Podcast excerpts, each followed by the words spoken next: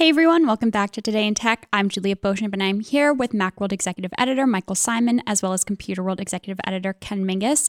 We have a really special show today. Not only are we going to be talking about the um, Pixel 6 and the Pixel 6 Pro and the Tensor chip, and you know how it will sort of stack up to the iphone 13 but we also after um, Ken and Mike Dip, we will have a segment with Computer World Managing Editor for Features, Val Potter, as well as Computer World writer Charlotte Trueman, about making hybrid workplace and a hybrid workplace successful. We are live on LinkedIn as well as on YouTube. So if you have any questions during this segment or the next segment, please do leave them in the comments or the chat, and we will do our best to respond to you live while we're on air. So the Google Tensor is Tensor is the new system on a chip. And I guess is this the I mean, certainly one of you would know. Is this a new step for like Android phones in general, or is this just a new thing just to Google? Like, do, does Samsung have their own system on a chip? They do. Um, first of all, we're the special part of this special edition show, Juliet. You, you neglected, you neglected to mention that. I'm telling That's you, true. over the next hour so, there's a lot of computer world people here. I think you're outnumbered, dude. anyway. Um, yeah, uh, Samsung makes its own system on chip. It's a Exynos processor. It's not usually available in the US. Um, it's more of an international thing. It's it's oh, it's it's been a bit of a point of contention for Samsung fans because um, the Qualcomm chips are usually better, faster, more efficient, that type of stuff. Um, Samsung made a pretty big leap with the most recent chip, and the number fails me, but it was it came out in January for the for the S21. But in the US, we still got the Snapdragon 888, you know, because it's it's part of whatever licensing deal, whatever they have with Qualcomm. Uh, North America always gets the um, the Snapdragon chips, and that's usually true of every major Android phone, every Android phone. Period. I mean, it's not even major. The flagships get the the the better one, which right now is the 888 5G uh, phone uh, chip, and then there's a, there's a 700 series, a 600 series, and and they go down from there. But Qualcomm has that locked here until until really now. Um, so yeah, it's a bit of a watershed moment for Google and for Android in general. Although Google says that the Tensor chip is strictly for the Pixel, mm-hmm. the Pixel Six. It didn't say, you know, we're going to be licensing this chip, and I would be shocked if they did. That's not really Google's thing. They're much like Apple in that regard. They they keep their stuff for themselves. You know, Android gets what Android gets. But since the Pixel launched, uh, what was it, 20 2015, maybe 2016. Since it launched, six, um, right? Yeah, yeah, it sure. right six years. So right, um, 2015, 2015, 2015. they um, you know, they have treated that phone as like the the like the ultimate vessel for Android, kind of like what iOS. I mean, there's no other way to get iOS, but it's a similar type of a thing. Like if you want that integration, uh, between hardware and software, mm-hmm. this is the phone to get. Now, caveat, it really hasn't been as great as it could or should be. And that's why I'm interested. Uh, I'm, I'm interested in the chip. No, uh, all right, let, let, me stop before I get too deep into this. Ken, do you do you want to add something? At, well, yeah, I mean, I, yes. Let me let me break it up just a bit. Uh, you know, just to larger picture here uh, you know, obviously the you know, the way Apple has pitched itself and its devices is with its own, basically building its own chip. It it, com- it commands the stack, the hardware, the software, and therefore iPhone users get a better experience because Apple's in charge of everything. Right. It also it also removes weird supply chain issues. Sometimes should remove weird supply chain issues, meaning Apple doesn't have to re, you know rely on other suppliers in, in terms of what Google's doing, you know, the, the actually J.R. Raphael Raphael had uh, uh, a blog post up on CW uh, this morning talking about some of the takeaways, and I thought one of the interesting points that he made is that by doing it this way, uh, Google will be able to basically offer software support because it's its own chip, as long as it wants to. It, this is another way for Google to really differentiate the Pixel line from other Android phones. And now, you know, many people may not care, but I think the tech savvy crowd, uh, you know, who want the unadulterated Android experience or as best as they can get, closest they can get to that on, on the Google. This is one more sort of flag in the, you know, stake in the ground, basically from Google saying we're unique. You know, this is different than you know, Samsung or whoever else. Does that, does that jive with what you're, you're, you're thinking, Michael? Yeah, I mean, I don't know how much updates are affected by the chip. Um, Google offers three years. Samsung offers three years for for a lot of its newer phones. Um, yeah, in, in the so Apple doesn't have like a guarantee. Like when you buy an iPhone, they don't say you're going to get five years of updates, but that's what they offer, five or six, even in some Yeah. cases. And there's been some pressure on Android to say, hey, this is enough. Enough is enough, particularly when it comes to security, because three years really isn't enough. When you're buying a thousand dollar phone, you know, we- I always say, with the exception of, of Ken, most people hold on to their phones for more than a year, more than I'm- 2 I'm years. Maybe You know, we haven't gotten to the thirteen yet. I'm, this may be the year that I finally Oh, crack and yeah, hang I've on. heard that. Uh-huh, one uh-huh. No, I'm serious. right. Uh-huh, Anyway. sure. That'll be for a future, future uh, edition of the show.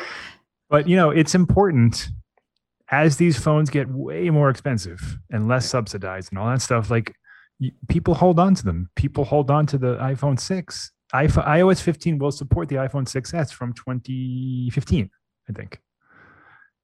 That's impressive. You know, we're getting six years out of that. And you know, there are going to be people out there that have that phone and use that phone every day hmm and need those and you know need need security updates need regular feature updates yeah of course not everything works and it's not as fast as the newer phones and all those all those caveats apply but you should when you buy a thousand dollar phone or an eight hundred dollar phone or whatever it is and google has said this is going to be a premium phone. So we're, we're looking at a thousand dollars for the for the for the six pro i would think. Um you should be guaranteed more than three years. Three years is is, is should be table stakes at this point. Yeah. and it should be for for for those phones the s21 s22 whatever samsung calls it next year the, the pixel 6 pro i would expect four even five years guaranteed of updates like when you get an iphone you know you know peace of mind and i think that you know people might not care in the sense that that's not fueling their buying decision but they care and they notice and it used to be Mhm. where two years down the line, Samsung was just like, no, we're not, we're not bothering with those anymore. But I wasn't that long ago. S8 maybe. It wasn't. It was only a few years, a few years ago when you were lucky to get two years of updates out of your out of your Android phone. So they've come a long way. But yeah, they can do even better. And I don't know enough about chip manufacturing and design and structuring to to know if that matters. But it certainly can't hurt in that regard. So, I'm, I'm curious, Michael, what do you think? And, and again, I'm cribbing from the, the piece JR had this morning mhm. uh, about the pivot back to like the, you know, that this is going to be the high-end premium Yeah. phone uh, from, from Google, the Pixel. Because last year it was sort of the opposite. Yeah. And in, in previous years, it was sort of what they're saying now. So any thoughts on, on why Google sort of went the route it did last year and is now returning and saying, no, this is the flagship premium phone, you, you know, and it will be worth the price. Yeah, my thought is that Google is completely and totally terrible and has no idea what it's doing with this stuff. and I wouldn't be surprised if in two years we go back to a mid-range Oh, phone. God, like they please they just don't they don't know what to do with the oh. Pixel. This is what it should have been all along. Yeah, It's supposed to be the iPhone of Android. Yeah. And and on paper, that's what we're getting here. That's also what they said the Pixel 4 was, and the Pixel 3 and the Pixel 2 and the original Pixel. The original Pixel had a hopelessly outdated design and was like 700 bucks. It wasn't cheap. It wasn't and it looked cheap. mhm. And it was, you know, it was about the AI stuff at which at the time was very novel. Google Yeah. Assistant was very was very young, if if uh, if you will, and it was a big deal. That stuff was a big deal, and that's what this is. So Tensor, why they're calling it the Tensor chip? Tensor is their AI It's engine. the AIML stuff. Yeah. Mhm. So we don't know what the CPU and GPU is, and honestly, I wouldn't be surprised if that's just straight up Qualcomm uh, Cortex stuff. Not Qualcomm, uh, uh, uh, Cortex cores. Like it's going to be similar in power, processing, graphics to probably the 800 series chips. I don't think we're going to get blow away speeds like we do with the A15, but this is the first generation, and maybe that stuff will come. Maybe it won't. But to your point, this is the problem we have with trusting Google to do any of this stuff because it, could loses its focus. tomorrow. Yeah, could like all it- go it, away. it sees it sees the next shiny object and and it runs that in that direction. Yeah. There was a time when Google was killing it with one camera and they said, "Oh, that's all we need now. We have 3."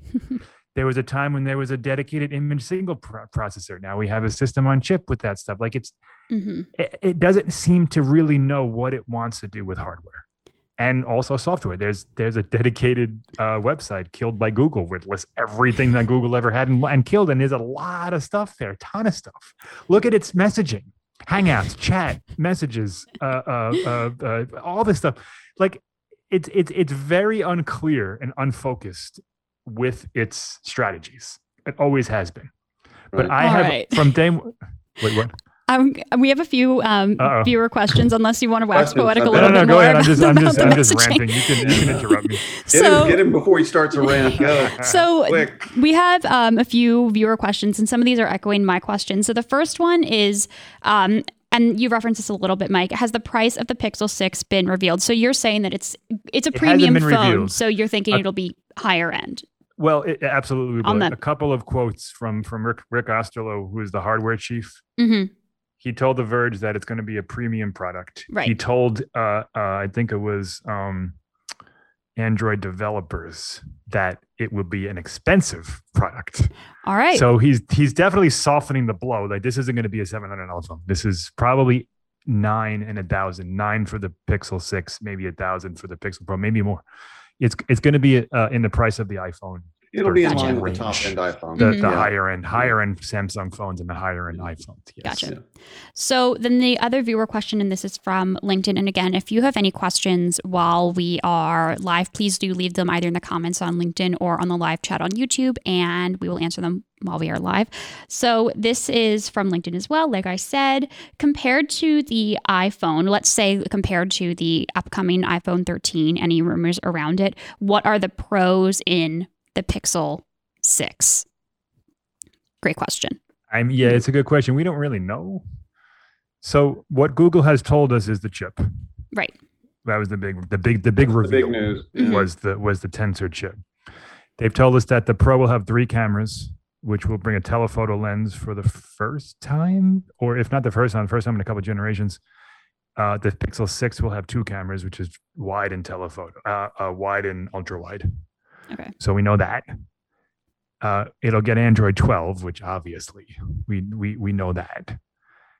Uh, the design is something of a of an of a unique a, a, a point in that it has what Google's calling a camera bar. It's So up if- line, yeah. Yeah, it's a all bump, row. and and yeah. co- if if anyone uh, watching this has ever used the Nexus 6P from Jesus 2013, maybe it was a long time ago. All three of you. Yeah, no, no, I, I, I, I have one somewhere. Okay. It was Okay, a good four. phone. man, Four. Come on. It, it, it was good. It was a good phone. Stop. But uh, if anyone ever used that phone or saw that phone, it's it's very reminiscent of that. That was a monster, monster phone. It was huge, Yeah. and and at the top it had a little bar, a big bar across the top that um kind of jutted out a bit, and and contained all the camera hardware. That's what this is. And Google, uh, they've done a nice job the there's like a two tone color pattern. So above the camera bar is a different color than the one below it. It looks very nice in pictures. Um, I'm gonna say that it's it's probably ergonomically pretty nice too, because your your your hand um, kind of naturally needs a place to rest, and it looks like that will provide that. So I think design wise, it looks pretty cool. The front is, you know, my pet peeve is bezels that are not balanced and this looks to be a little bit off balance with with the screen but it's a, a 6.4 inch and 6.7 inch screen. The the pro will be uh uh, uh 1440p i think i think uh quad hd plus whatever that is. And the the the non-pro will be full hd they'll they'll be oled you know so in very similar to the iphone. The iphone 6.1 6.7 it's similar to that. That's that's that's all we know so far right. Google hasn't told us about any features or really any camera features, which I'm sure there will be plenty. Mhm. Uh, what it's doing with this AI stuff, you know, there there's going to be a lot there. If they're calling this a tensor chip, the AI stuff will be next level because it always is. Mhm. Google's Google Assistant blows away Siri. Google's AI processing and photos, all that stuff. They're they're they're top of their game. And if they're bringing all that into the system on chip, into the device, onto the device itself, there's a lot that they can do. All right. Yeah, I, I was just going to say real quick. I think it's welcome to see something like this. I Oh, think Apple needs absolutely. some competition. Please. you know, uh, along these lines. And uh, I don't know if people are actively comparing Android and iPhone devices these days. You tend to be locked into one ecosystem or the other. But you know, I mean, something like this is the kind of thing that might draw some techie I- iPhone users to to at least consider Android. I think it's different when we're talking about Google. Google and Android. Yes, it's Android, but it's also Google, and it's a different. Correct. It's a different mindset. So I do, I do think that Apple buyers, iPhone buyers, will consider, depending on the price and where the And the availability. Like yeah. Google has shot itself in the foot numerous times with Pixels by it was exclusive to Verizon at first, and it was too expensive, and then you couldn't get one, and they, they're not great at actually delivering hardware. But once you know, it, it's kind of like uh, for those of you who know the Peanuts comic strips. Lucy football and Charlie Brown always thinks he's going to kick it. This is another one of those where every year I'm like, oh, good, another Pixel phone. And I'm all excited. I'm like, because they always somehow find a way to mess it up. But I'm a big fan of this move. I'm a big fan of the Pixel 6 moving to premium again. Mhm, Though I also kind of like the mid-range move. I wish they would find a way to do both. mhm. And I, I do. I agree with Ken in that the iPhone it needs more competition. The, the the Galaxy isn't really it. It's a great phone, but Yeah. to your point, that's not competition. They're they're peers. It's a Mhm. different thing. Google and Apple are competitors. so Agreed. We have another chip related question from LinkedIn and another great question. The, this viewer is asking Is Google making the chip, the Tensor chip, totally on its own, or is Google partnering with some other chip manufacturing company? Yeah. Uh, rumors are that it's Samsung is going to be manufacturing. Right, I it. saw that. which which makes sense because they make good chips. So yeah, uh, they're partnering now. Google always partners. I mean, they don't they, they don't even technically make their own hardware. Uh, HTC made the first couple pixels, and then they bought that whole team to make it. Gotcha. So they're, it, it it'll be a partnership. Uh, uh, Google just doesn't doesn't really have like Apple. Apple is a hardware company. hmm is a software company, so they don't have that that build out yet. Maybe they're going to have it. Maybe they'll make their own. They'll fabricate their own chips at some point in the future. I don't know. But right now, it doesn't look like it. So this is a question just from me, not necessarily from the audience, but I'm guessing I'm just wondering like uh, where does, you know, Google now with the Tensor chip and then I mean Apple's been making its own iPhone chips for a while, but Yeah. where does it kind of leave like the Qualcomms of the world for like for I guess when just when just just when it comes to a system on a chip because is Apple using Qualcomm 5G modems or are they using different different 5G? Uh, they are Okay. for for, For at least another for for another year or two, maybe three. Okay. Um, they they they bought so Apple bought Intel's modem division, which never really got off the ground. Uh, I think in 2019. Right, yeah, I remember that. So they're building their own 5G modem. It's not ready for the iPhone 13. Probably won't be ready for the iPhone 14 either. These things, you know, they, they're they're not an overnight thing, and you need that 5G modem to work, you know, without interruption. So they're using the same uh, the same the same modem that's in Android phones is the same modem that's in iPhones at the moment, and it will be for a little while. I highly doubt that Google gets into that game, and I also don't know what it means. So, all right, for one, the Pixel is a very, very, very, very, very, very small part of Qualcomm's uh, licensing catalog Sure. You know, they're not a big player. They're not even in the top five, probably not even in the top 20 as far as phone sales. So, as far as that goes, it doesn't really make much of a dent. But much like Apple and Intel, if this Tensor chip comes out and it's real blow away stuff with the with the neural engine, that will put some pressure on Qualcomm to respond. hmm I think. Yeah, I, I don't think it's going to push them out or anything like no, that anytime no, no, soon. they have a But they any- have a they're they have a monopoly by for all Yeah. intents and purposes. But anytime you've got somebody of the size of Google come along and develop, again, as you say, Michael, if it does, you know, if it blows the competition away, that's going to force them to sort of step up. Yeah. You know, you get that constant sort of battle. And I think it's a good thing. We'll, you know, Yeah, we'll see how it plays out competition is competition's always good always Yeah. good hmm So as we are um, wrapping up here with your segment. We do have just a few more questions, and this is just a final yeah, call. This is great. Final final call for, call for any questions. I should I should I should rant about Google more. Definitely. Um, so this question is from a LinkedIn viewer. What technology will Google's chip be based on, and how many? I assume nanometer technology. Yeah. Yeah. Uh, again, we don't really know that stuff, but it looks to be based on that Cortex Cortex Right. Right. Right. Snapdragon and Mhm. probably five nanometers. Okay. But uh, Google hasn't released that yet. We're just kind of speculating and going off of rumors. But it looks to be very similar to the higher end Snapdragon processors. I'd be willing to bet if they had gone to three nanometers, we'd hear about it now. They'd be talking it up, yeah, you know. Yeah, yeah, yeah. So for sure. silence there indicates probably five. Yeah. I, I would think, and seven is kind of passe for mobile phones now. So I think five. damn is- sure wouldn't be talking yeah, about that. yeah. Like- so I guess the, my final question kind of is like, um, what's what's the when? When can we see um, the Pixel Six? They had like this. Do they normally make a big hardware announcement Yep. every year? Is it at Yeah, I. Google I/O? Did I make that up? Uh, Google I/O is separate. That's a developer conference. Right, Sometimes okay. they release something Like the- hardware related. The A series, I remember right, like They- the four A's. Once they did that, Okay. there, uh, yeah, but it's not. They've they don't. They've done the Pixel for the last bunch of years in October, and it'll probably be the same October, early November. Uh, they say fall. It's not September because that's iPhone month, and so they want to space it out where they'll get the attention that that that they want. So they said fall. My guess is is October. And uh, one quick thing that we didn't talk about is um, security. Yeah. And Google's being pretty it. vague about it.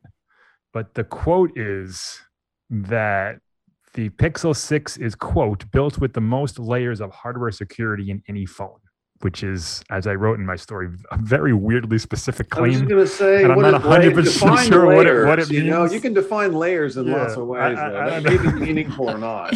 but the point is that that's one of the things they chose to highlight. Yeah. Yeah. So it does mean that now we we've talked before about the difference between security and privacy, and they're very different things.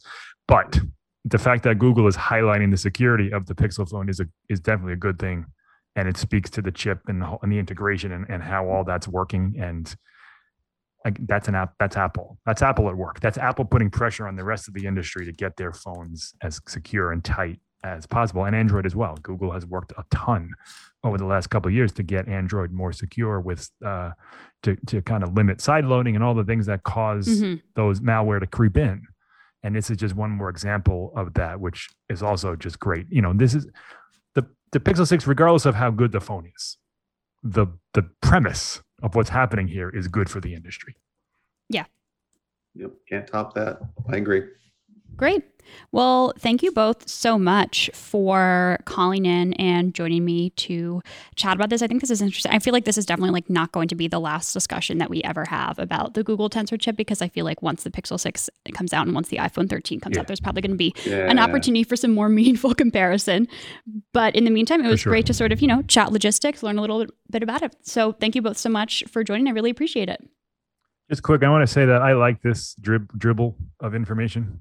Google does this often, and I I think it's awesome. I think Apple should do it. It's it's it's, it's like a little appetizer. Sure. for the main course coming in a couple months. And I don't think there's anything wrong with teasing the people who want this, the, who want the product, that this is coming, and then shut up about it for a couple months. Eat up. I like it. All right. Well, thank you both so much for calling in. I really appreciate it. Thanks. So, right now, we are going to shift gears a little bit and talk a little bit more about the hybrid workforce. So, in many parts of the world, a lot of us have been working remotely for just about a year and a half now. And as, again, in some parts in the world, some of us prepare to go back to the office, it means that companies need to start thinking really strategically about what hybrid first work looks like. It's going to be something that's really appealing to a lot of people. So I have here um, Charlotte Trueman, writer for Computer World, as well as Val Potter, the managing editor for features for Computer World. And Charlotte, you have a piece coming up on Computer World, which is going to be published on Monday as part of, um, you know, a bigger package of stories. So we'll be sure to link to that once it's live. But can you tell us a little bit, I, bet, I guess, about um, what it kind of means to to cultivate a hybrid first workforce because that hybrid first is definitely different than like the you know hybrid but by um, necessity i guess sort of work that we've been doing right now. Yeah um, thank you juliet um, so a lot of organizations or companies in the past have kind of have this work model where people are in the office most of the time but say you've got kind of like a childcare issue or you've got like a maintenance issue and you need to be at home for whatever reason you can flag that with your boss and say hey on thursday i'm going to work from home. Is that okay? Um, obviously then the pandemic came along and kind of everyone was um, out of the office and in their homes. And now kind of moving forward a lot of companies are looking to adopt this hybrid model where um, employees get to decide say they come into the office once a week or they're in the office three times a week, but actually there's no kind of one or the other. There's no stipulation um, of one or the other. And the big difference, as you kind of mentioned, between hybrid hybrid allowed and hybrid first is that there's real intention behind making this um, hybrid work model actually work for employees. Yeah, so I guess let's just, I guess, reference your article a little bit and talk about um, what you were hearing from some sources about, you know, why they want to create a hybrid first fi- hybrid first workforce and kind of what it means to intentionally do so. Yeah, so I think a lot of this is kind of driven by what employees want and kind of their experience over the last 18 months obviously it's important to note that working from home in a pandemic is not really representative of working from home generally. Certainly you can't even get out to the shops very easily that's obviously not what your experience would be like um, normally day to day. Um, but yeah so this kind of intention behind it is making sure that everything you do in terms of your new kind of way of working that you think about your hybrid workers first. So, how are people that aren't in the office? How is, say, I don't know, um, how is the collaboration going to work? But also make sure it works for them just as well as it's going to work for people in the office. So, if you have an important meeting, say, how do you make sure that the people who are working remotely have just a good experience of that as the people that are sitting in the office? That's important. And uh, Val, I actually want to um, turn this to you now. And I'm wondering if you can talk a little bit about what I guess the in person versus remote um, bias could be when it comes to making important decisions like promotion, who takes on a project, and how managers are going to need to be really cognizant of who's working from home and who's in the office to make sure that people aren't getting looked over. Uh, yeah, that's, I mean, it's just a natural thing that when employees are out of sight, they're out of mind. And so, you know, pre pandemic times when most people worked in the office most of the time, including the highest levels, um, it, the, the people who got noticed, the people who got the plum projects, the people who then got the promotions because they had just done these plum projects.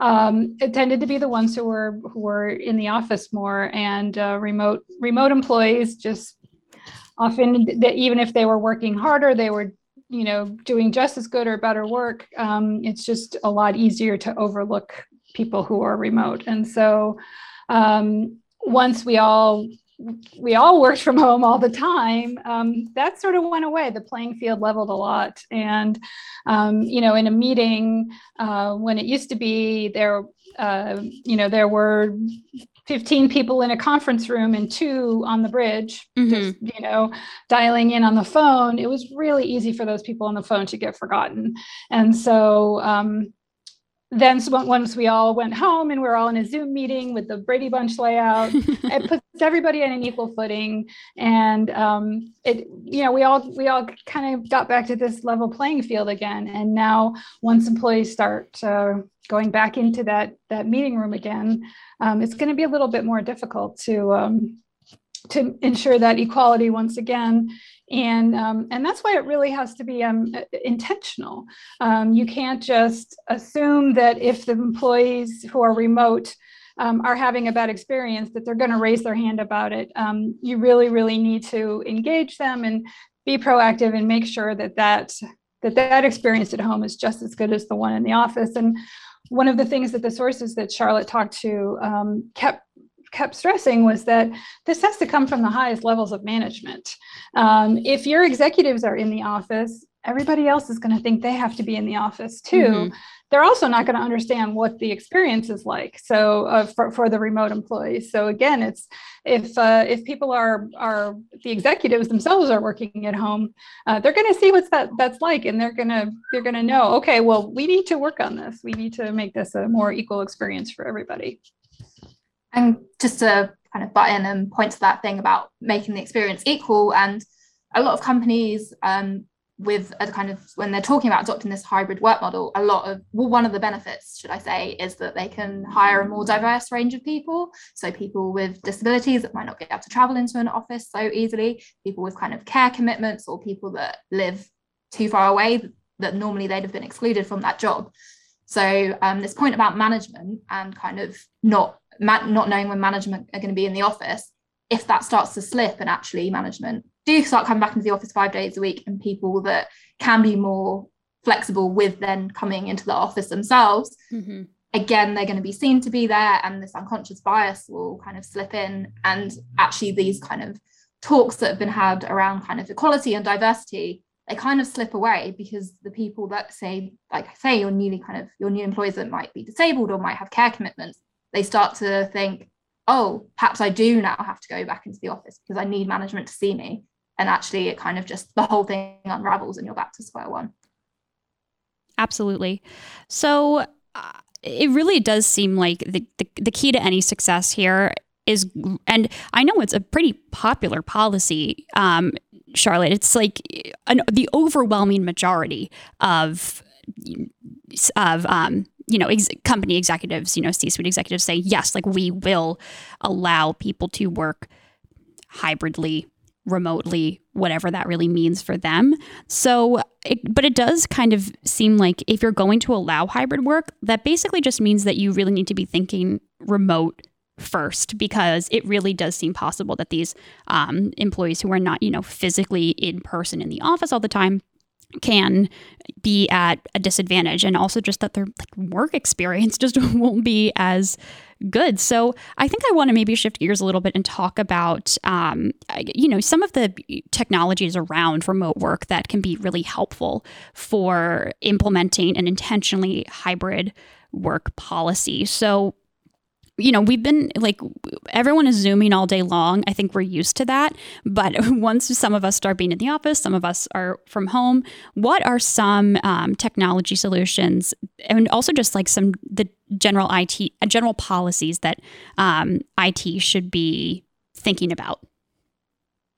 Yeah, so a lot of these kind of collabor- collaboration platforms that we've got so used to over the last 18 months are actually now um, as they move forward and kind of continue to develop new um, features for their platforms, they're actually doing it, or a lot of them are doing it with this kind of hybrid um, hybrid workplace in mind. So they're talking to their customers, and their customers are saying, "This is the work model that we want to have. How can your platform facilitate that?" So you mentioned Zoom, um, for example. One of the things they've developed is um, when you're on a Zoom call, um, like like Val said earlier, you kind of have this Brady Bunch layout. Mm-hmm. Um, obviously, if you're like sat in an so say that you had colleagues sat with you or I had colleagues sat with me, normally we'd all be in the same frame, but then the people dialing in remotely would be in a separate frame. What Zoom have done is actually each person now will have their own kind of square, so it doesn't feel kind of so much like us in the office versus you dialing in at home. Everyone again is on that like level playing field.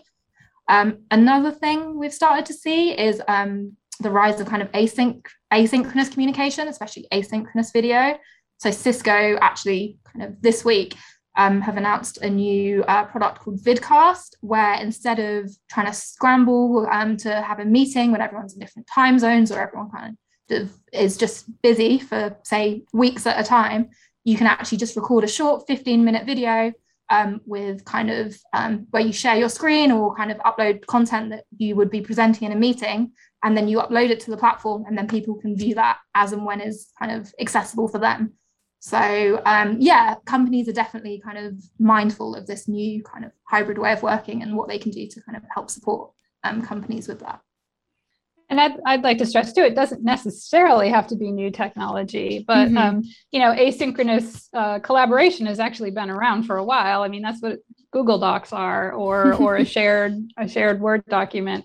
Um, you know, you don't necessarily have to be uh, working simultaneously with with your coworkers. You could, you know, if there's a shared space where you can go um, and um, and collaborate, it doesn't necessarily have to be in real time, and and that really again helps those employees who have commitments care people they're caring for children they have to drop off at school or, or not these days um, who knows?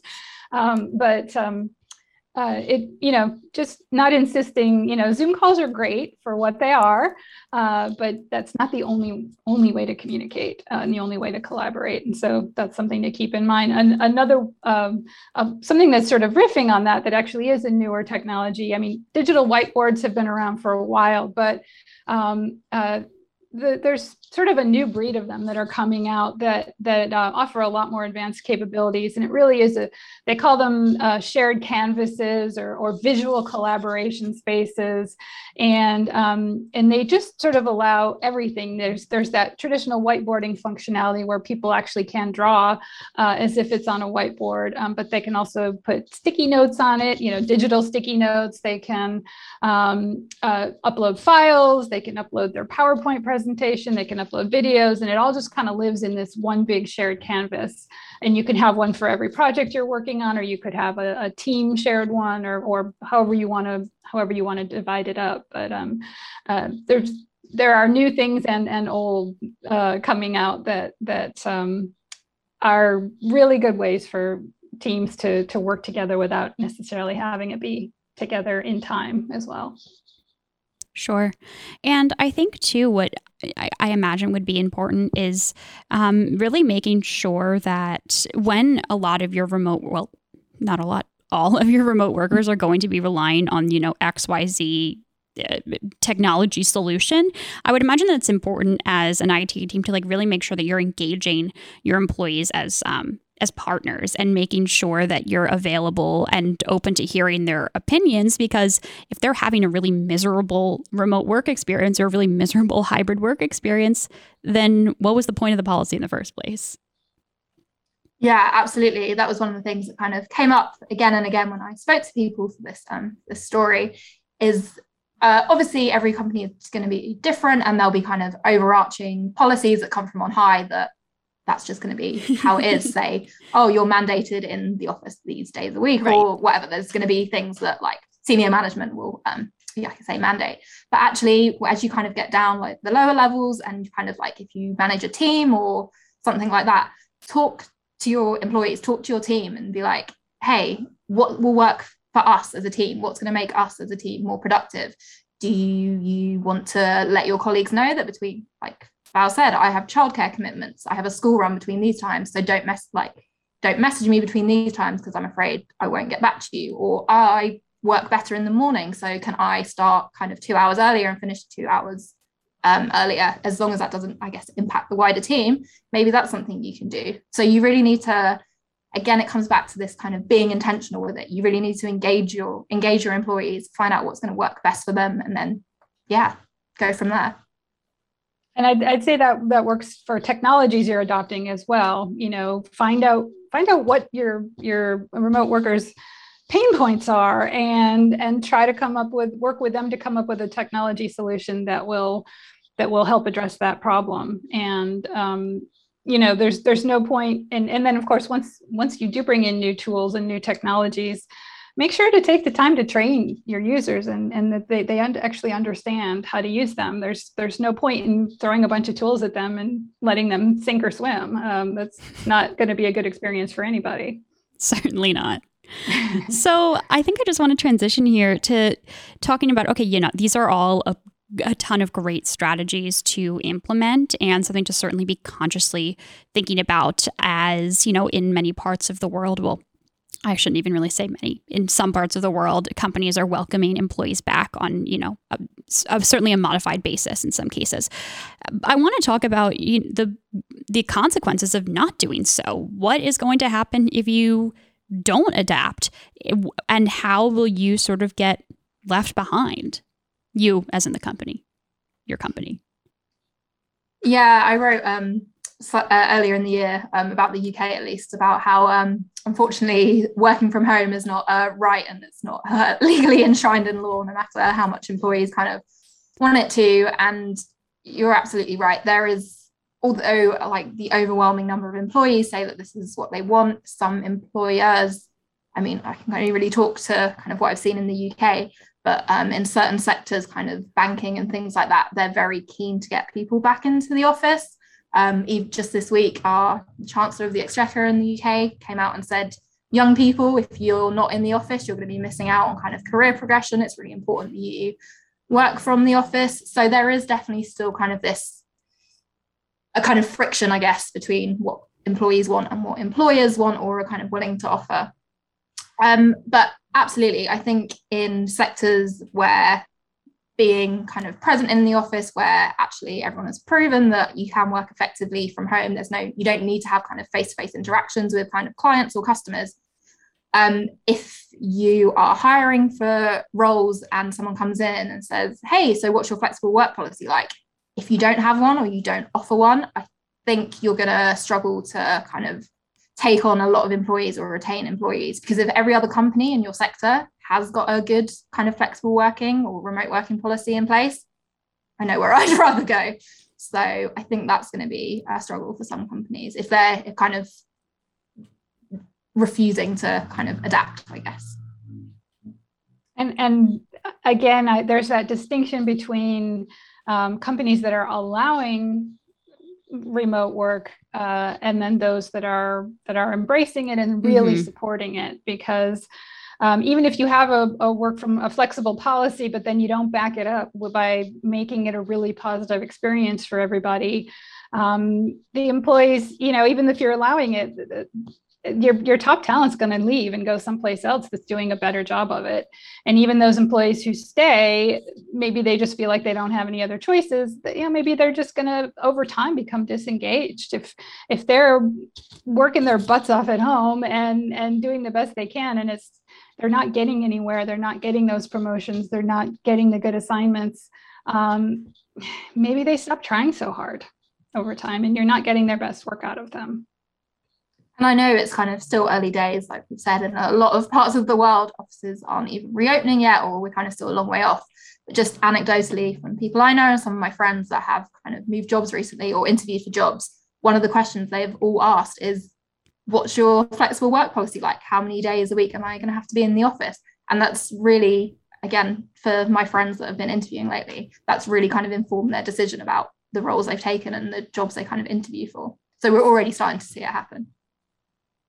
Fantastic. Well, thank you both so much for calling in and chatting about it. I think there's some really great takeaways here, not only here in the video that we've discussed, but also, Charlotte, in your article that we will link below when it is live on Monday, August 9th. So if you're watching this live, it's not currently up yet, but it will be. So come back and you can check out the link in, the description. So thank you both so much. I really appreciate it. And have a great rest of your day. Thanks, you too. Thanks, Juliet.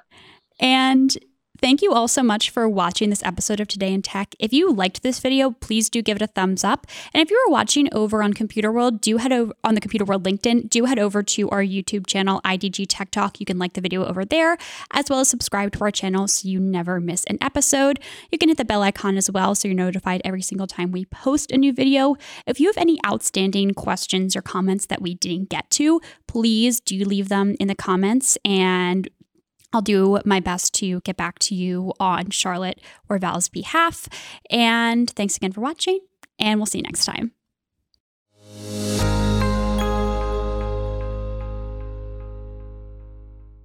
This podcast is produced by IDG Communications Incorporated.